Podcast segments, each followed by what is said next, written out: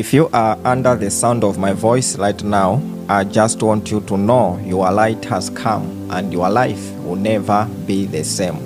Without wasting much of your time, let us read the word for today.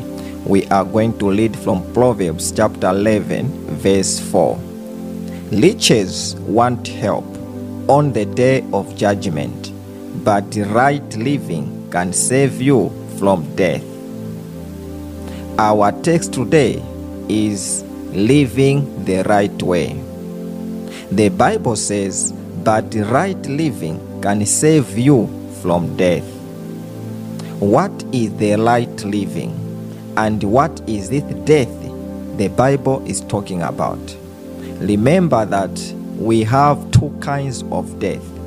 We have the death of the body and the death of the spirit.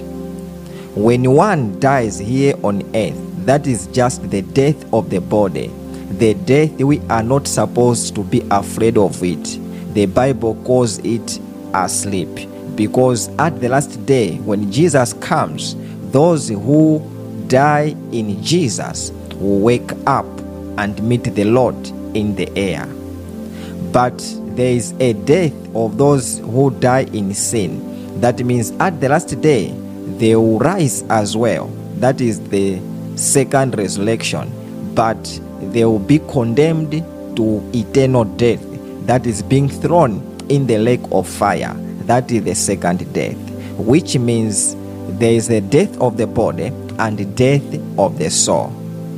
So the Bible here is talking about being saved from the death of the spirit, spiritual death. How can someone be saved from this spiritual death? That means one can only be saved if, if he or she is living the right way. But who is living the right way? We are going to talk about five points today. The first is living a life that is not worldly, not living worldly.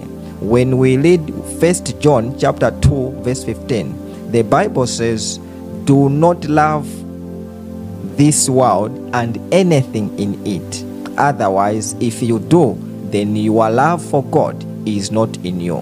Which means no one can love two masters. It's either you hate the other and love the other. You cannot love God at the same time being in love with the world, meaning that one has to cast out the worldly living. That means must focus on the things of God and not focusing on riches or not focusing on prosperity, not focusing on money. Yes, money is needed. Yes, all these things which are good on or here on earth they are really needed for anyone but the bible says seek first the kingdom of god and everything you need will be given to you so one must first of all detach himself from the things of this world then secondly we have to be living in the hope of salvation if one is able to live in the hope of salvation that means he, he or she is living the right way.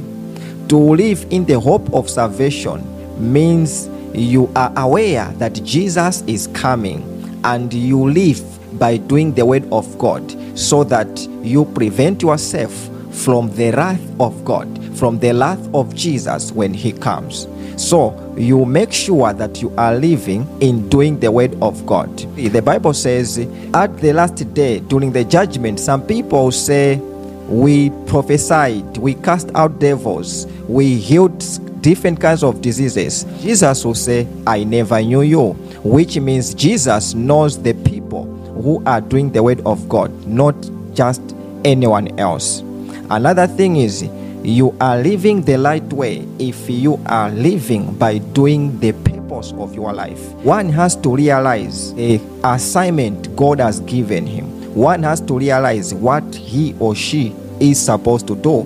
When we read 2 Timothy chapter 4 verse 7, the Bible says this was Paul. He said, I have finished the race and now awaits the prize, which means you uh, Paul had something to do, had a race to complete, and in the same way, each and every person was created for a purpose and must struggle, must try his or her best to do that kind of a purpose, to complete that which the Lord has asked him to do. Then, in that way, that means you'll be able to say, I've completed that which the Lord created me to do. Failure to complete that which the Lord has asked you to do, that means there will not be any prize for you in heaven. There will be rewards in heaven for those people who do what the Lord asked them to do. Remember, when we read Jeremiah chapter 51, verse 20, the Bible says, This was God. He said, You are my weapon for war. You are going to smash nations, you are going to uproot kingdoms for me. My question to you is Are you really that weapon of God? What kind of a weapon has God put in you? And are you really walking in it? You are here on earth as a weapon for God. God is looking at you. You are that His fighting weapon. You must realize that which God has put in you, and you must make sure you are walking in it. And then at the last day, God will say, Good and faithful servant. Another fourth thing, how you can live the right way, that means you have to live according to the Spirit. How do you know that you are living according to the Spirit? A person who is living according to the Spirit, that means is a person who is being directed by the Holy Spirit. You are being directed by the Holy Spirit if what you are able to show to others is the fruit of the Holy Spirit.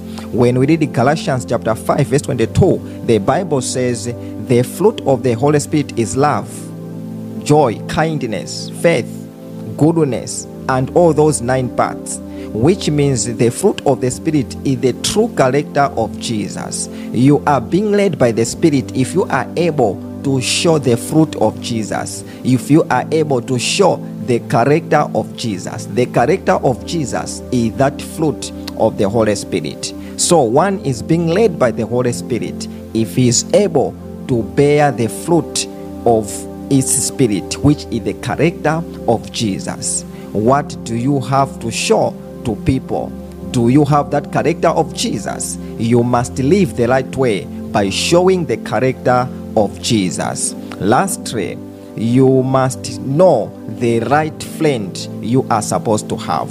Who is the good friend you are supposed to have spiritually? When we read Psalms 51, verse 11, the Bible says this was David. He said, Do not cast me away from your presence, and do not take away your Holy Spirit from me. Which means the Holy Spirit is a good friend you are supposed to have as a Christian.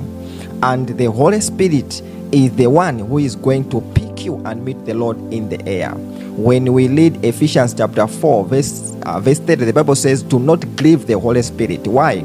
He is going to identify you. He, uh, he has come and identified you as a child of God, and that at the last day, He will pick you and meet the Lord in the air.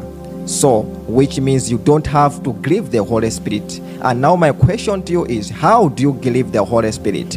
You can grieve the Holy Spirit by your anger, by your unforgiveness. Remember that the Holy Spirit is in you just because you have been forgiven. And if you have been forgiven, that means you are supposed to forgive others as well. As you forgive others, that means you do not grieve the Holy Spirit and you still become the friend of the Holy Spirit. So that at the last day, He will pick you and meet the Lord in the air. I just want to pray for you. May the good Lord grant you the grace to continue living rightly. May the good Lord grant you the grace to live for Him till the coming of Jesus. In the mighty name of Jesus.